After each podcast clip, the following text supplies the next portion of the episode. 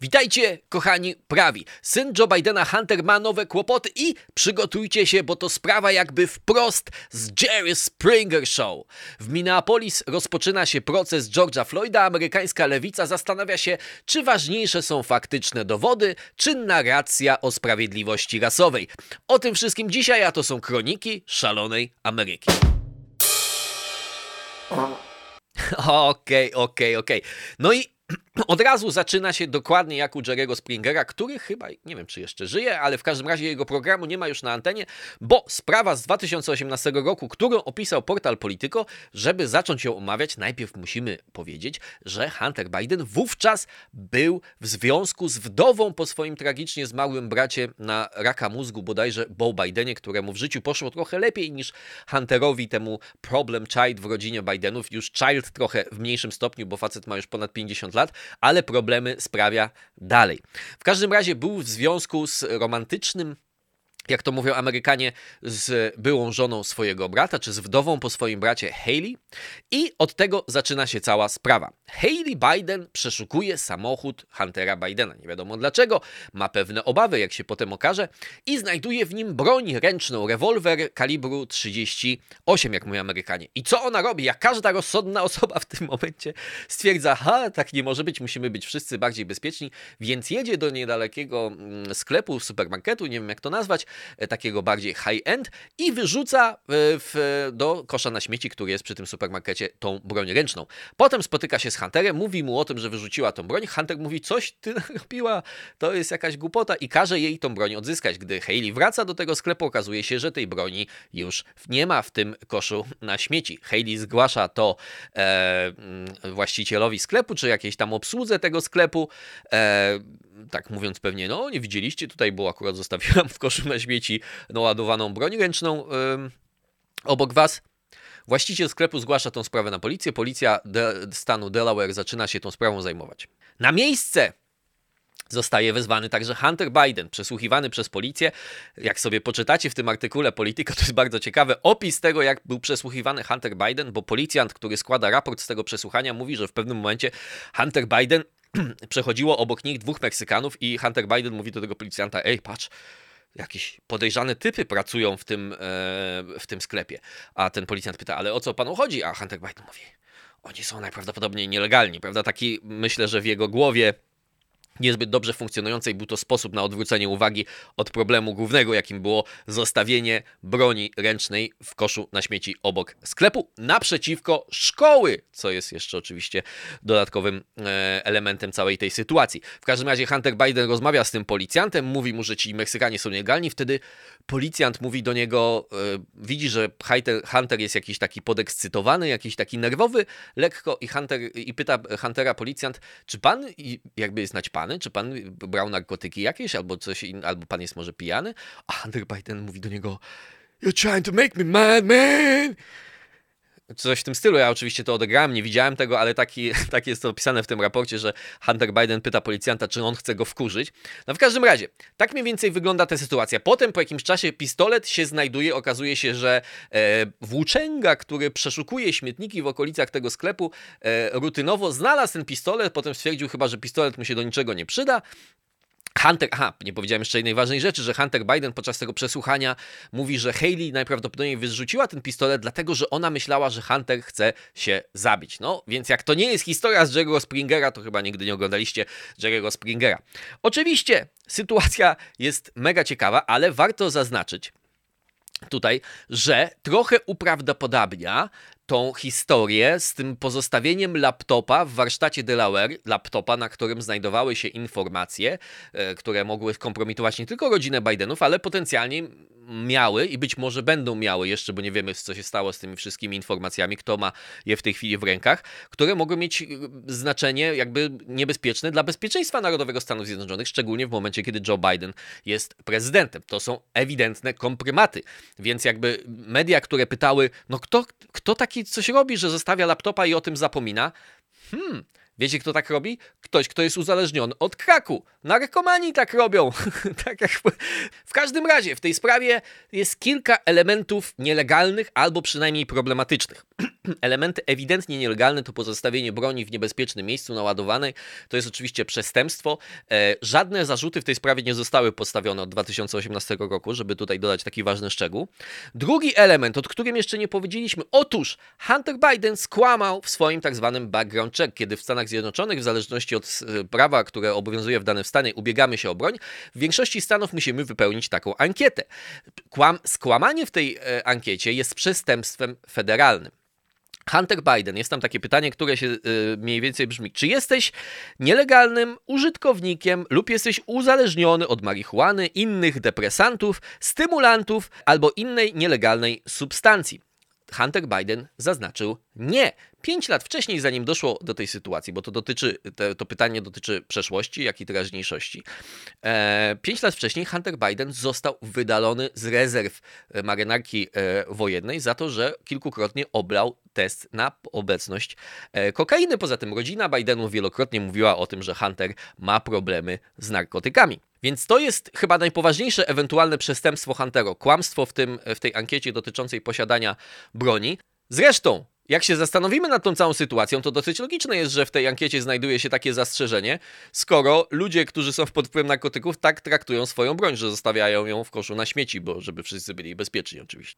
Politico napisało, że choć rzeczywiście jest to przestępstwo, to yy, dążenie do skazania w takiej sprawie zdarza się niezwykle rzadko. Ale to jest tylko część prawdy, bo tak naprawdę zdarza się niezwykle rzadko, bo w większości wypadków mamy do czynienia z sytuacją, która w prawie się nazywa lie and try, czyli skłam i spróbuj, czyli skłam na tej ankiecie i spróbuj nielegalnie uzyskać dostęp do broni w ten sposób, ale zwykle ta sytuacja właśnie kończy się na tym try, czyli się nie udaje.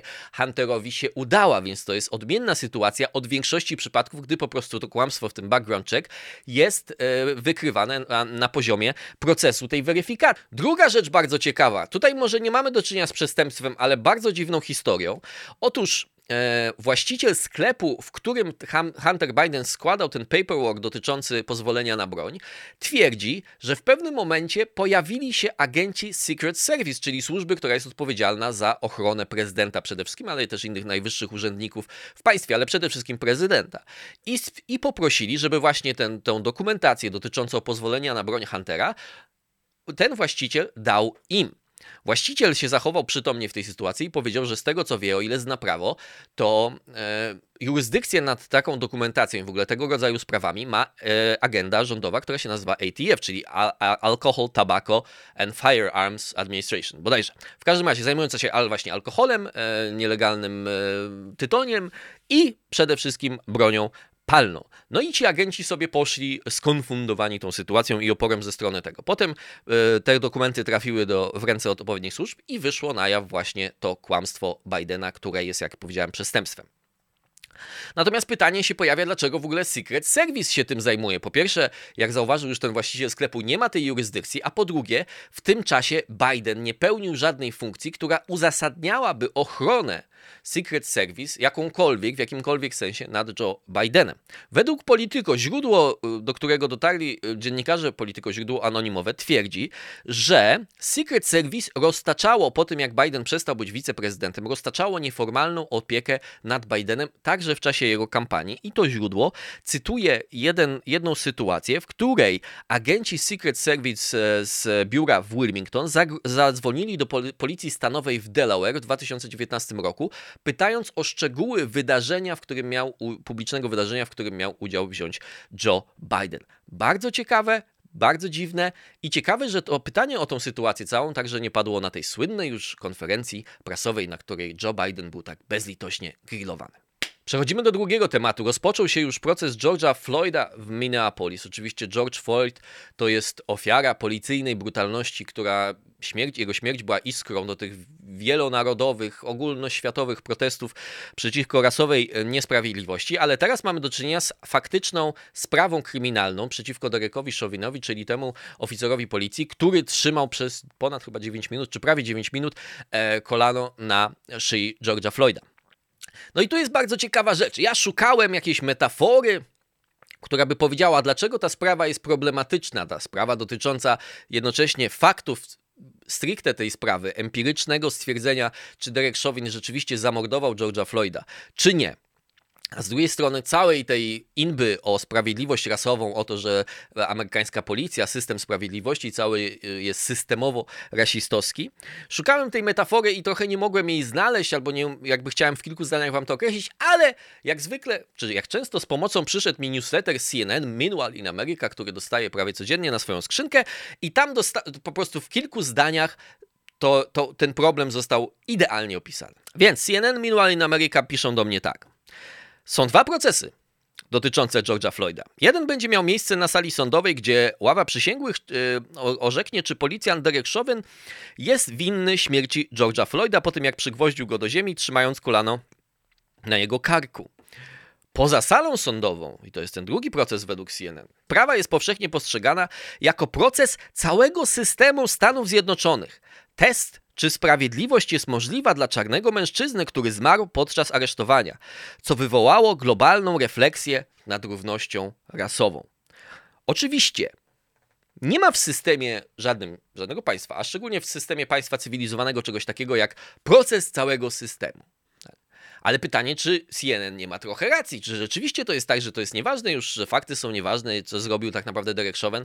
Ważne jest to, czy system jest w całości rasistowski, a jeżeli jest, to trzeba Dereka Chauvina odpowiednio surowo ukarać, bo to jest symbol tego, o czym mówimy. Ale jednocześnie ten fragment pokazuje, z jak głęboką intelektualną patologią już mamy do czynienia. Cóż to, ma, cóż to ma znaczyć, że czy czarny mężczyzna może liczyć na sprawiedliwość? Czy ta sprawiedliwość dotycząca tego, czy Derek Chauvin rzeczywiście jest winny morderstwa, jest inną sprawiedliwością niż tą sprawiedliwością, na którą może liczyć czarny mężczyzna?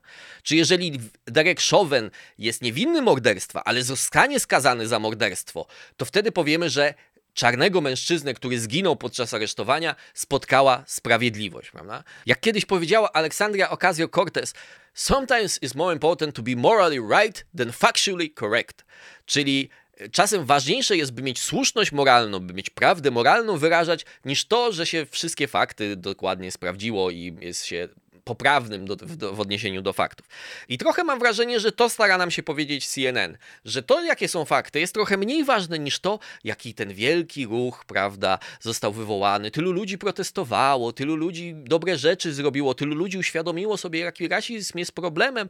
Na całym świecie takie były akcje. Tylu ludzi zdobyło mm, darmowe iPady i inne przyrządy RTV AGD, prawda, w ramach tych protestów, ale to już oczywiście o tym nie mówimy. Natomiast Dlaczego tym wszystkim ludziom teraz odmówić tej wisienki na torcie w postaci skazania Dereka Chauvena? No jakby tej wisienki odmówić, to jakby ich działania trochę stają się trochę bardziej problematyczne, prawda? Znaczy musi być morderstwo George'a Floyda na początku, żeby potem cały ten ruch miał sens. To trochę tak jakby wszyscy zbierali na to, że ktoś ma raka i zabrali mnóstwo dobrej energii, by się w ludziach wyzwoliło, a potem się okazało, że ta osoba oszukiwała. Natomiast to, w jaki sposób Derek Chauvin przyczynił się do tej śmierci i w jakim stopniu przyczynił się do śmierci, jakie były jego intencje, jest prawdziwym pytaniem, które e, zadaje sobie prawo kryminalne w wielu przypadkach. Podobnie w tym przypadku powinno sobie prawo kryminalne i sąd i przysięgli to pytanie zadać. Natomiast problem, w jaki sposób, w jakiej relacji ta prawda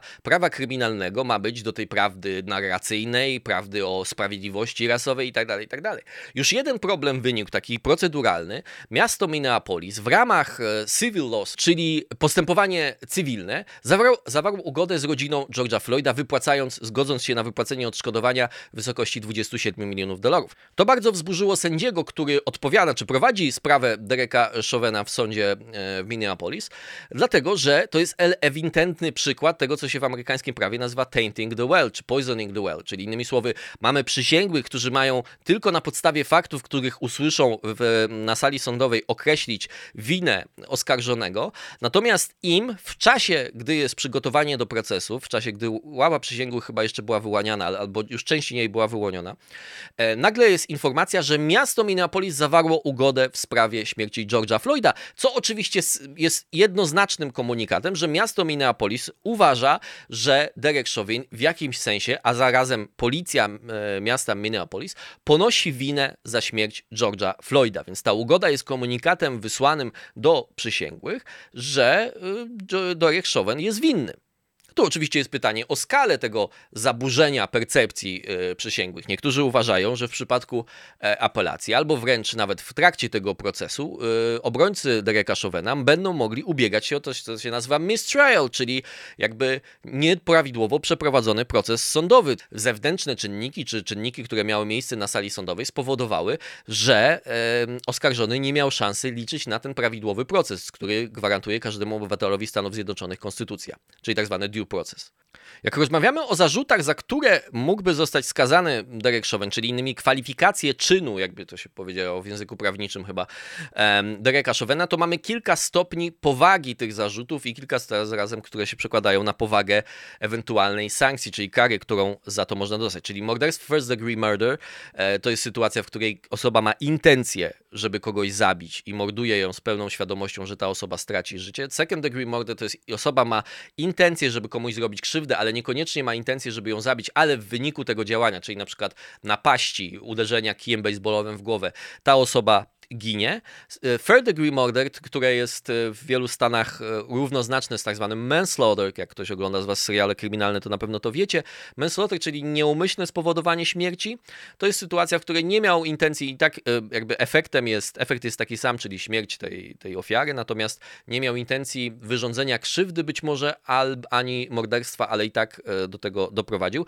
I najbardziej łagodny zarzut, który można by było postawić Derekowi Chavenowi, który bez wątpienia moim zdaniem on zasługuje, zasługuje, to jest excessive use of force, czyli nadmierne użycie siły przez funkcjonariusza policji. Za to powinien być skazany moim zdaniem natychmiastowo, znaczy oczywiście proces musi się odbyć, y, proces dowodowy i tak dalej, tak dalej, natomiast tutaj nie ma najmniejszych moim zdaniem wątpliwości. Co do tych trzech innych, oficjalnie e, postawiono e, Chauvinowi e, zarzuty zarówno zabójstwa w drugim stopniu, jak i zabójstwa w trzecim stopniu, czyli tak zwanego manslaughter w drugim stopniu. To jest takie skomplikowane trochę, ale nie mieszajmy się. To chodzi o to tylko, że stawia się zarzuty bardziej ostre i mniej ostre po to, żeby przysięgli potem mieli jakby paletę do wyboru w momencie, kiedy go skazuje i mogą na przykład określić, że jest winny manslaughter, czyli third degree murder, ale nie jest winny zabójstwa drugiego stopnia. Sprawa nie jest oczywista i stwierdzenie, czy Derek Chauvin jest winny morderstwa, nie jest oczywiste. Ja oczywiście uważam, że coś jest nie tak z tym człowiekiem. To nie jest normalny facet, on nie powinien być pewnie oficerem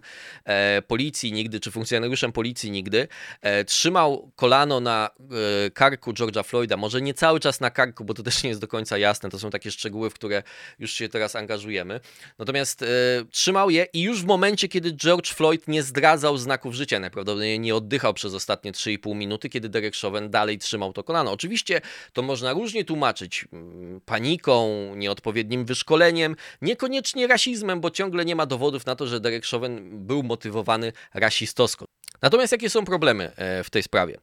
E, lekarz sądowy z Hennepin County, Andrew Baker, e, w swojej raporcie ze swojej autopsji zakwalifikował sprawę jako zabójstwo, co oznacza, że ocenił, że do śmierci Floyda przyczyniły się warunki zewnętrzne, czy osoby, osoby zewnętrzne, tak należy to powiedzieć. Czyli innymi słowy, inna osoba odpowiada za jego śmierć. Jednocześnie w tejże autopsji. Mm, Stwierdza Andrew Baker, że Floyd miał potencjalnie śmiertelny poziom fentanylu w krwiobiegu, a także metamfetaminę.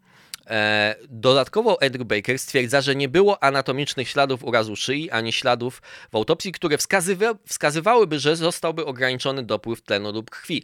Nie było śladów, czyli kontuzji na szyi, czyli jakby innymi słowy nie było śladów tego, że rzeczywiście George Floyd został uduszony tym kolanem e, Dereka Chauvena. E, inna autopsja, którą zlecił Departament Sprawiedliwości lekarza sądowego Sił Zbrojnych USA, stwierdza, że śmierć Floyda była po części spowodowana pozycją, w której się znalazł, która zawierała elementy pozycyjnego i mechanicznego uduszenia. E, z kolei raport FBI, który był sporządzony na podstawie także tych dwóch autopsji, stwierdza, że serce i płuca George'a Floyda przestały działać w wyniku kombinacji jego problemów zdrowotnych, jak i wysiłku ograniczenia ruchu podczas jego interakcji z policją, zanim znalazł się na ziemi. No i to są jakby te rzeczy problematyczne. Znaczy nie ma jednoznacznych dowodów na to, że działanie Dereka Chauvena, które oczywiście jest brutalne i straszne i nie powinno się wydarzyć, ale bezpośrednio doprowadziło do śmierci George'a Floyda. George Floyd miał problemy zdrowotne, tak jak powiedziałem, był pod wpływem narkotyków. Nie wiadomo, czy nie zmarłby z powodu tych narkotyków, gdyby tej interwencji policji nie było. Poza tym to, co napisał ten lekarz sądowy Sił Zbrojnych, czyli że sam szarpanina z policją spowodowała jakiś rodzaj wysiłku, który mógł przyczynić się do jego śmierci, nie do końca za to tylko odpowiada policja, bo George Floyd stawiał opór przy aresztowaniu. Nagranie jest głównym dowodem oczywiście oskarżenia, ono jest brutalne i straszne. Zresztą oskarżyciel podczas pierwszego dnia e, procesu powiedział coś takiego: Nie dajcie sobie wmówić, że wasze oczy was oszukują, to jest zabójstwo. Czyli innymi słowy, widzicie brutalną akcję, która de facto sprawia, że ten człowiek przestaje okazywać, e, który stawia opór, który krzyczy, e, jakby wzywa swoją matkę, mówi, że nie może oddychać i tak dalej, i tak dalej. I w pewnym momencie przestaje okazywać znaki życia, a dalej ten oficer trzyma kolano na jego karku że to jest sytuacja oczywista i jednoznaczna. Natomiast obrona pewnie będzie pokazywała nagrania, które na przykład pokazują, że przed tym, jak doszło do tej całej szarpaniny, w efekcie której e, George Floyd został obezwładniony i położony na ziemi i kolano Dereka Chauvina znalazło się na jego karku, wcześniej policjanci posadzili go na krawężniku i poprosili, żeby się uspokoił. Tak? E, więc to nie było tak, że policjanci zaatakowali jakiegoś człowieka, który szedł sobie po ulicy, tylko starali się najpierw użyć środków możliwie łagodnych. Potem to się oczywiście radykalnie zmieniło i potem Derek Chauvin dokonał tego, czego dokonał. Natomiast sytuacja tak jak powiedziałem, jest niejednoznaczna. Dobrze, moi drodzy, mam nadzieję, że to dla Was było ciekawe. Napiszcie, co sądzicie o sprawie Huntera, napiszcie, co, jak, jak uważacie, jaki będzie wyrok e, w sprawie George'a Floyda. To tyle na dzisiaj i do zobaczenia następnym razem.